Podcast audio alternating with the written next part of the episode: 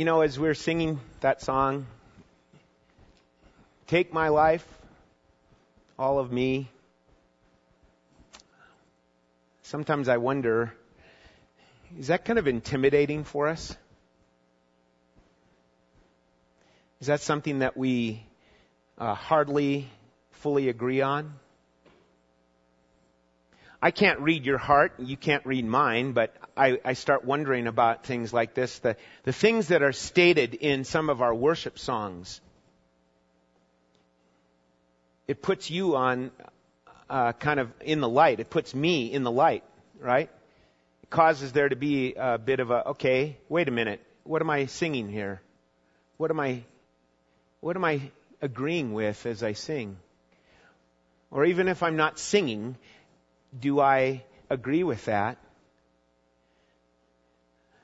And it, it comes down to this. It's like, what, what is this business of Christian living and faith all about?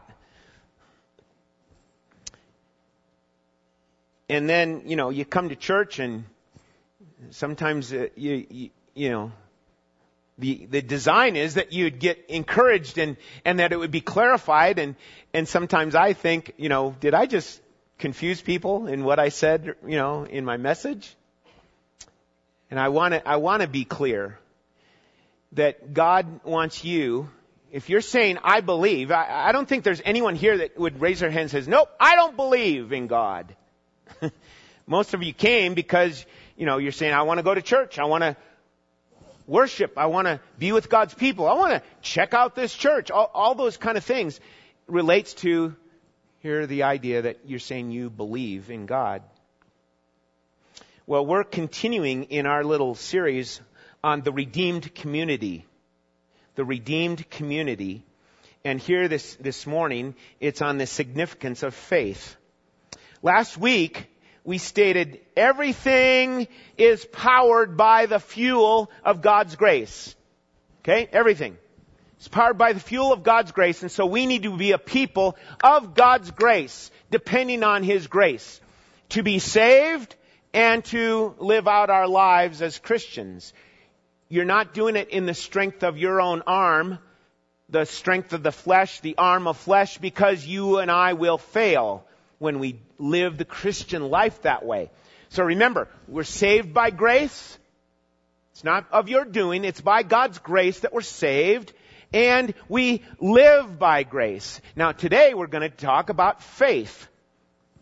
Where every believer, I've said this before, every believer is saved to serve. You're saved to serve. You're not saved just to get a ticket to heaven. You're saved to serve. Okay?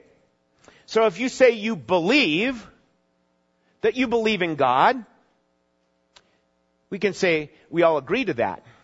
But there's some here, maybe this morning, that don't understand what kind, what faith is about and how it should result in good works. And we get these pieces mixed up in the puzzle of life. We keep hearing and thinking and leaning towards the idea, well, if I'm just a good person, I'll be a really good person and I'll make it with God. I'll, I'll get things right with God because I'm a good person. Okay, so what we want to do today is try to uh, clarify that. And what does this have to do with our connect theme for Parkside Bible Fellowship? Well, that love and good works would be multiplied in our connect groups and that it would be multiplied in what Tim talked about in our Sunday school groups. That love and good works would result, would flow out of what we're trying to teach and what we're trying to accomplish so that we're a church that's doing what God's Word says to do.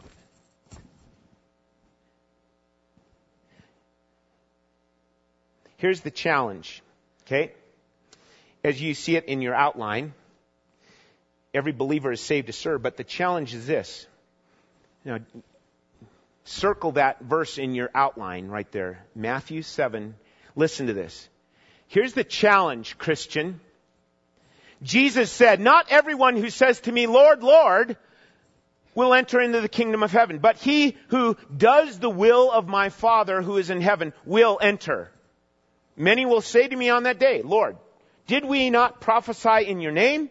And in your name cast out many demons? And in your name perform many miracles? And I will declare to them, I never knew you. Depart from me, you who practice lawlessness.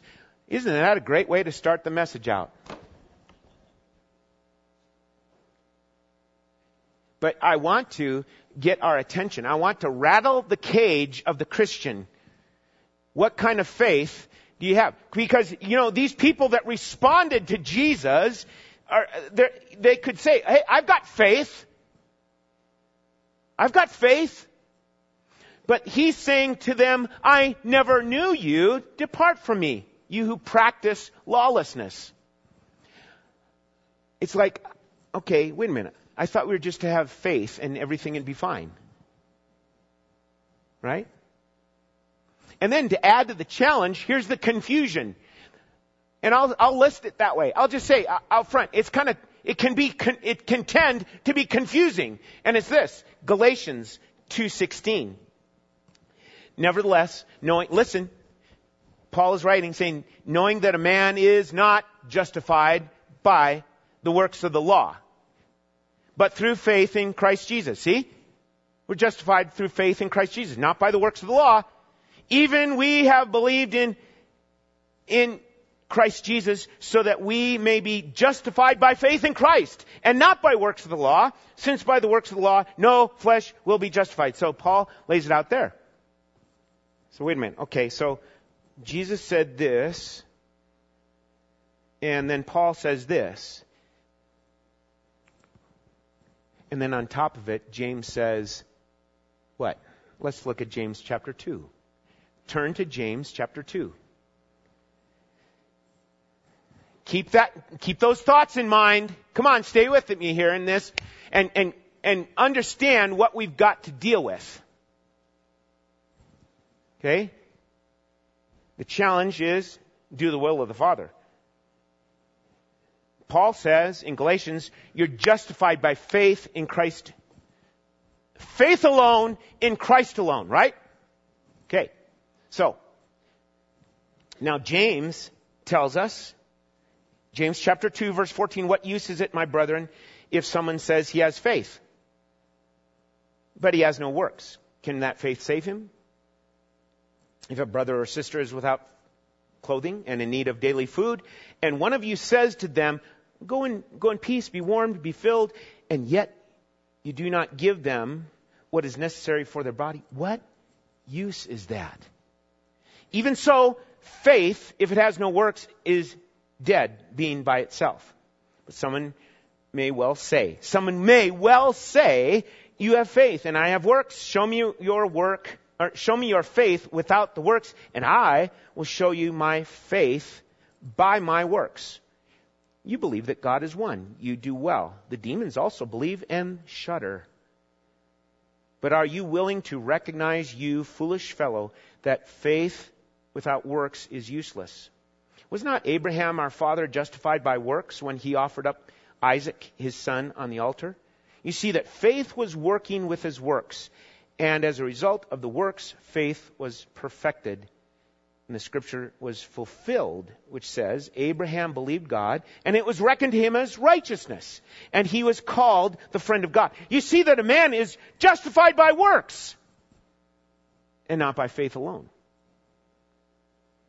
In the same way, was not Rahab the harlot also justified by works when she received the messengers and sent them out another, by another way? For just as the body without the spirit is dead, so also faith without works is dead.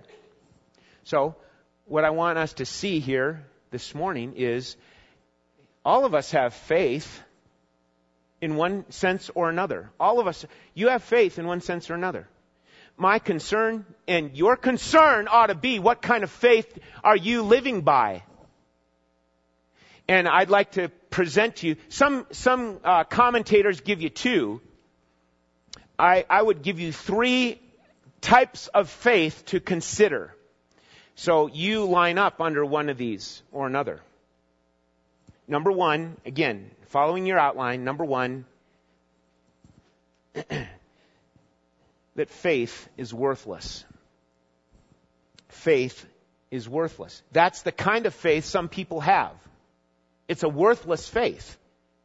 It's another way to say it is it's dead. It's a dead faith. Okay? The concern that James addresses is directed to those Christians to help them to understand what faith is supposed to be about. So he starts by talking about this. Do people have an empty claim of salvation? And that's our concern. We want to be, if, if we're saying, I'm a Christian, we don't want that claim to go without what the Bible is telling us that that faith is supposed to be.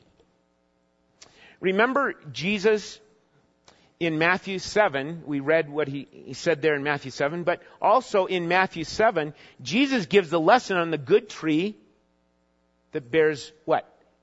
Good fruit. And the bad tree that bears bad fruit. Okay? And there's, I'm assuming, there's similarity there. But his point is not the tree so much as people.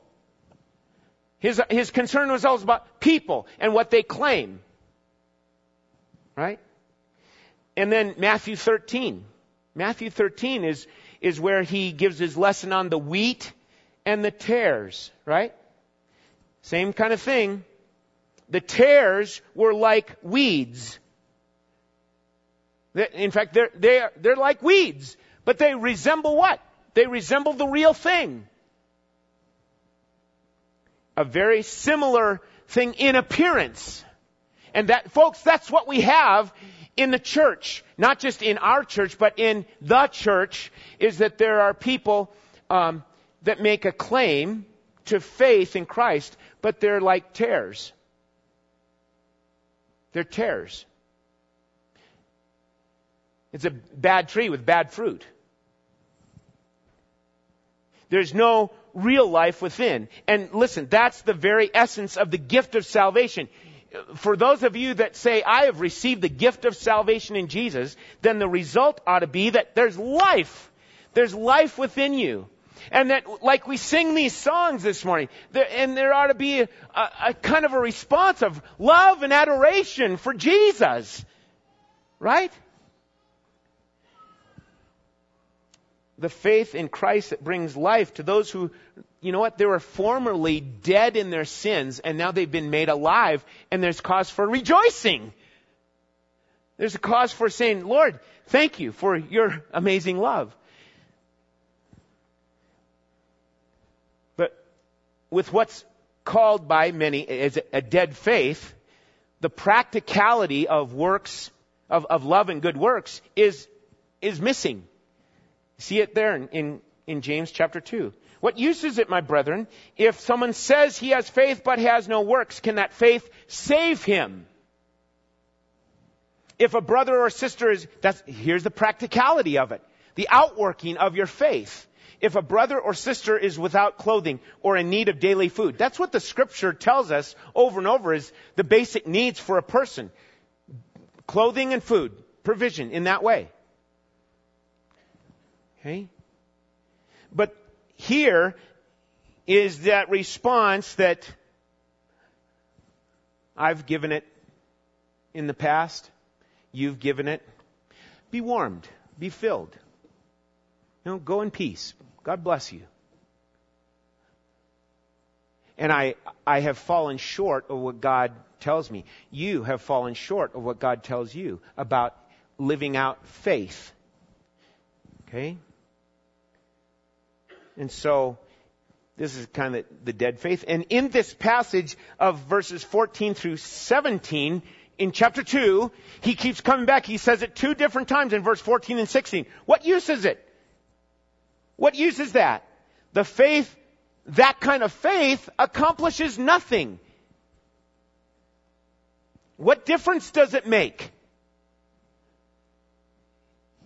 You know, we hear that question, you know, in all sorts of different settings. What difference does it make?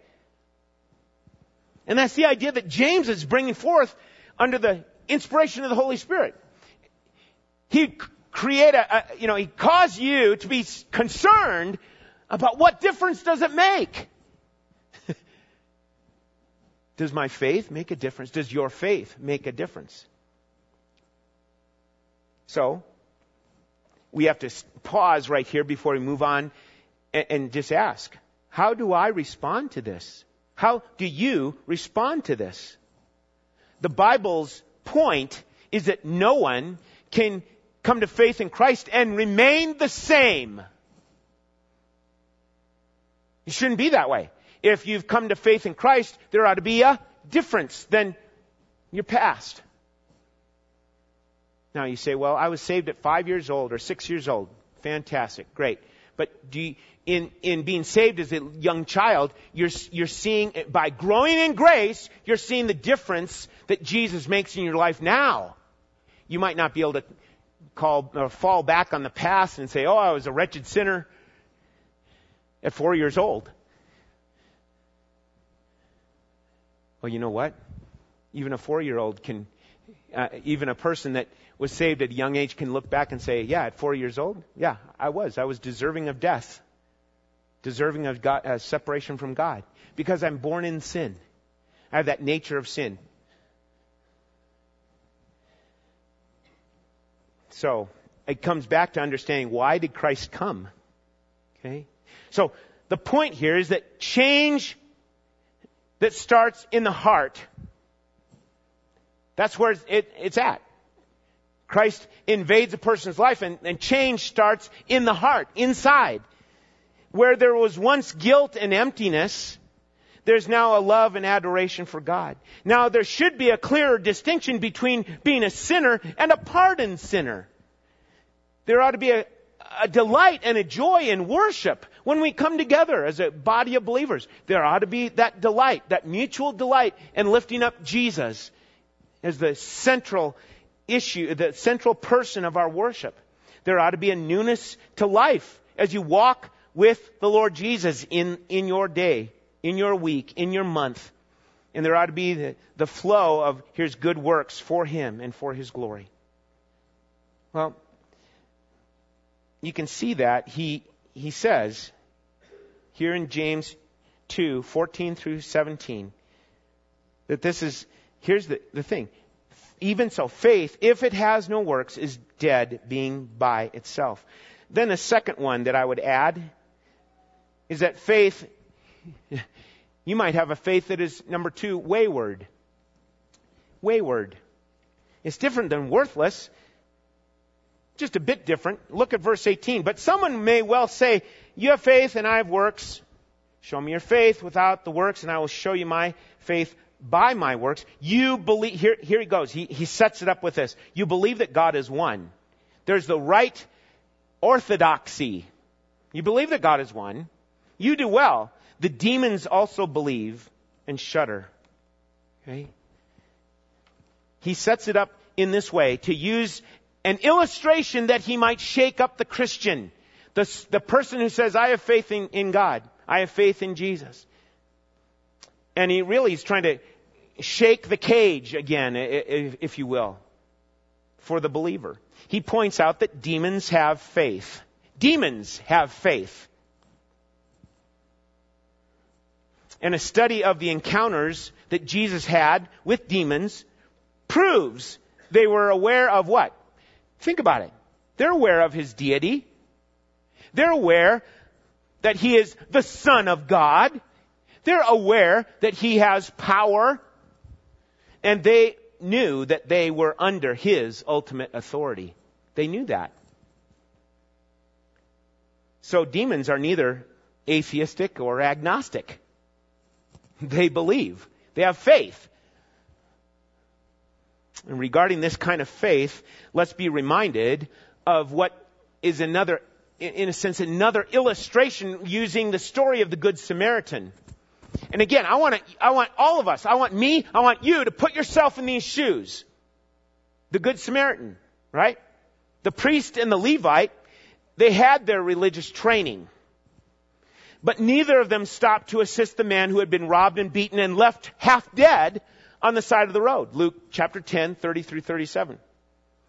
So in spite of their intellectual awareness, and in spite of their right doctrine, their right orthodox beliefs, the faith that they exercised was leading themselves astray more and more and more. And actually, anyone who followed them in that day, they were leading others astray with that kind of faith.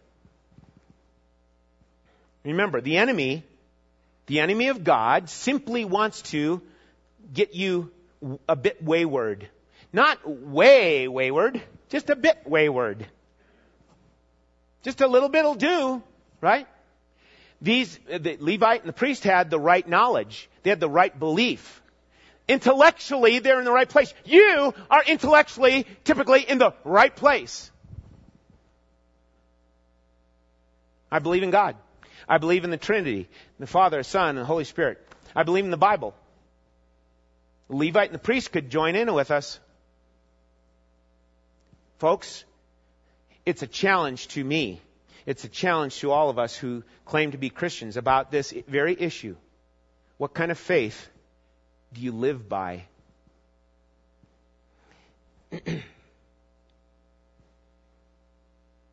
See, this is the kind of discussion that really stimulates walking in a, in a, in a way that says, hey, let's, let's be walking the, with this kind of faith, a faith that has works that shows good love and good deeds to one another.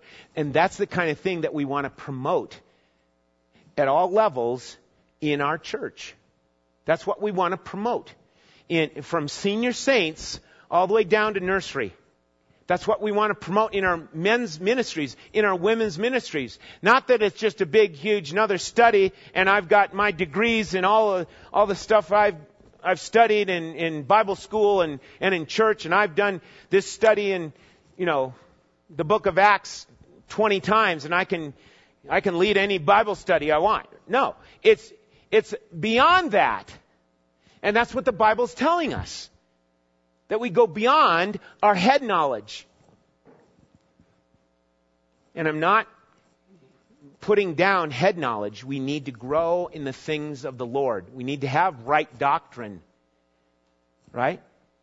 So, I want to encourage you in that way.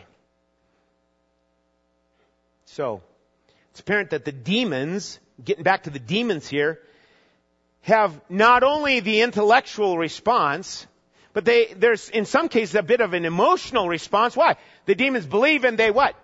They shudder oh, you know, oh, oh. Does that make them right with God? Not, not, no, no way. They're not right with God just because they have an intellectual understanding. Yep, He's Jesus. He's the Son of God. He's got all power. And, oh, I'm in trouble. Doesn't make any difference to them. They're still demons and they're bound for hell. Okay? So we see that this is not saving faith, this kind of wayward faith, because it falls short of what God expects. In verse 20, look at verse 20. Now he turns it to us, to the believers. Look at verse 20. He says, But are you willing to recognize, you foolish fellow, that faith without works is useless? James is spotlighting faith that is useless versus faith that saves. Faith that saves. And so we move to point number three on the back of your outline. Point number three, and that is he demonstrates a faith that is whole. A faith that is whole. There's wholeness to the faith that the Bible is emphasizing. Why? Because not only does it hit the intellect and cause emotion, but it, it gets to the will of the person. The person's will. Okay? It involves the person's will. It, it, it causes a change here. And it causes you to then walk in that way. What did Jesus say in Matthew 7? You didn't do the will of my Father in heaven. Okay? Worthless faith does nothing. Wayward faith only gets to the intellect, but whole faith gets to all aspects of the person's life. It gets to his will. So true saving faith leads to what? Action. It leads to action. According to God's Word, number one. Not just random action, but according to what you're reading and learning and growing in God's Word. That that's what's guiding you.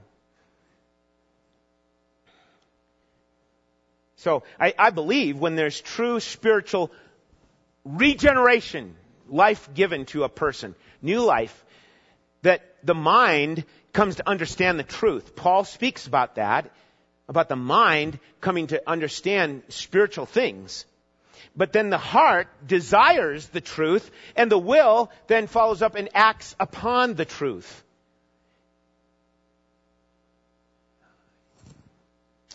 And then he illustrates it with two people. Not two stories or what. Now, here's two people.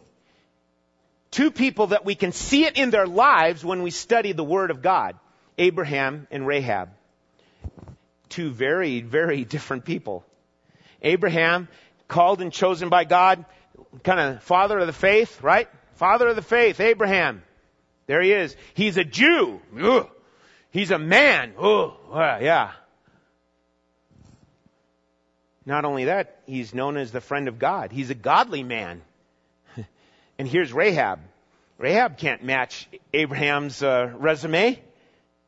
Rahab's a woman. And by the way, yeah, back in that day, there's a, a yeah, that separation kind of thing. And uh, on top of it, Rahab's a Gentile. She's a Gentile. She's a sinful woman. She's of a nationality that was deemed an enemy of God and ready for the judgment of God. That's what the Jews were coming into town for, wiping out the town of, of Jericho. and yet, here's two extreme people who are being used for what? The illustration of a saving faith. A saving faith. Abraham believed God and the Lord counted it to him for righteousness.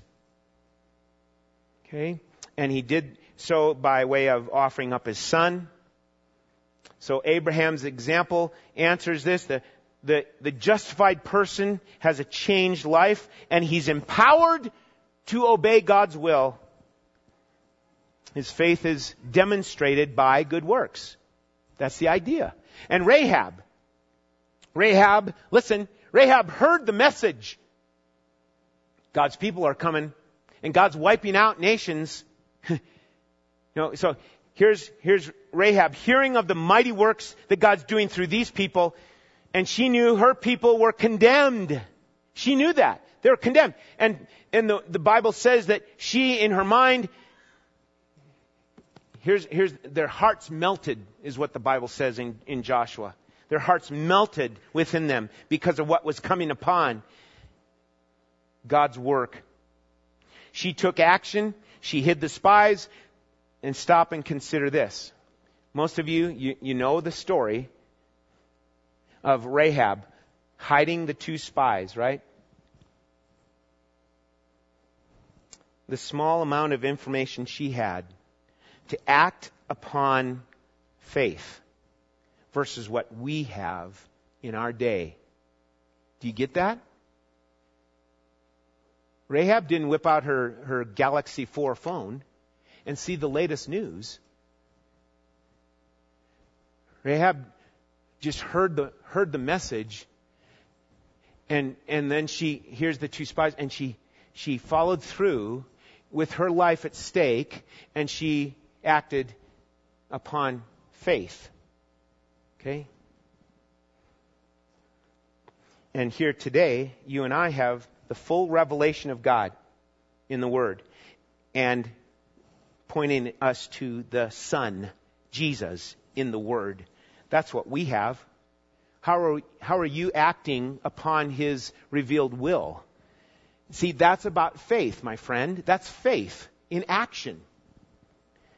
So, faith and works are not enemies. Faith and works are not enemies. Um, I know in my life, if I were to really evaluate it, I would be sitting because I know I've got the right beliefs. I, and I, I could be sitting around because I've got the right beliefs. And then there's others that are, you know, going busy, busy, busy, but they don't have the right doctrine. And they're thinking that their works are going to get them right with God. And I'm thinking, hey, I've got the right beliefs. Many of you are thinking that too. You're sitting with me over here saying, yeah, I've got the right beliefs. We're good. Isn't that neat? And those old turkeys over there, you know, why don't they get the message? Folks, we've got to understand that faith and works are not enemies. They're friends. They're, they go hand in hand. They go together. And faith that is genuine, if it's genuine faith that you're living by, that'll bring forth good works. Faith that, saves, saving faith, is never alone. It's always accompanied by good works. There's always a change in a person's life when it's genuine faith. Faith in Christ alone justifies with God. Do you understand that? God says, okay, here's a person responds in faith to the gospel message and God justifies them. he declares them blameless, holy. They're righteous. Okay? God declares that because of faith in Christ. and by the way, that, that faith is a gift from God. It wasn't generated in here or in you. It's a gift from God. So, faith in Christ alone justifies. God declares that the person is righteous through faith in Christ. And the works, do they just, well, James said the work, they, Works justify, right? No, no, no. In the right way, put together properly, the works simply verify that faith is what? Genuine. The works verify. They don't justify, they verify that faith is genuine. Pastor and author Kevin DeYoung wrote this. Listen, the profession of faith, which makes no difference in your life, makes no difference to God either. I'm going to say it again. Some of you didn't get it. The profession of faith, which makes no difference in your life, makes no difference to God either. That's another way of, in, in essence, translating James chapter 2, along with these other passages that we've read. So I hope that this will challenge all of us in regards to say, okay, in the next two weeks, we're going to be doing sign-ups for connect groups. And we're going to be doing emphasis. We're starting Sunday school again. Here's Awana. Here's student ministries. Here we go. And here, you know, let's, let's come together. But what's driving it? What's driving it? The arm of the flesh? The uh, mind of the flesh? That, oh yeah, we've got it all together. Or lives lived out in trusting in His grace and walking by faith as we go. Faith that shows itself in good works. So what now? What about this week? At the end of your outline on the back page. What about this week? There's three challenges from scripture. 1 Timothy 6, 17 and 18. To be rich in good works. Paul's point there is that we're already rich in material things, so let's be rich in good works. Okay? and then to maintain that, to maintain the good works from Titus chapter 3. Okay? And the word there means to put at the head, make it a priority, engage in good works. Be careful to engage in good works. Titus 3 verse 8. And then the last one, to stimulate one another to love and good works from Hebrews chapter 10 verse 24. The word there means to provoke or incite. And that's what we can do in a good sense. Not to irritate one another about it, but to provoke and stimulate one another to love and good works. That's what the body of Christ should be known for. Finally, it's not in your outline, but it's the reference 2 Corinthians 5 verse 10. 2 Corinthians 5 verse 10 says that we must all, talking about Christians, we must all appear before the judgment seat of Christ. What's that about? I thought we were already in We're, aren't we already in? Yes, we are. If you're a believer, we've got heaven to look forward to. We've got the glory of God and the worship of Jesus to look forward to. But Christian, you and I are to appear before the judgment seat of Christ. Why? So that your works may be tested by fire.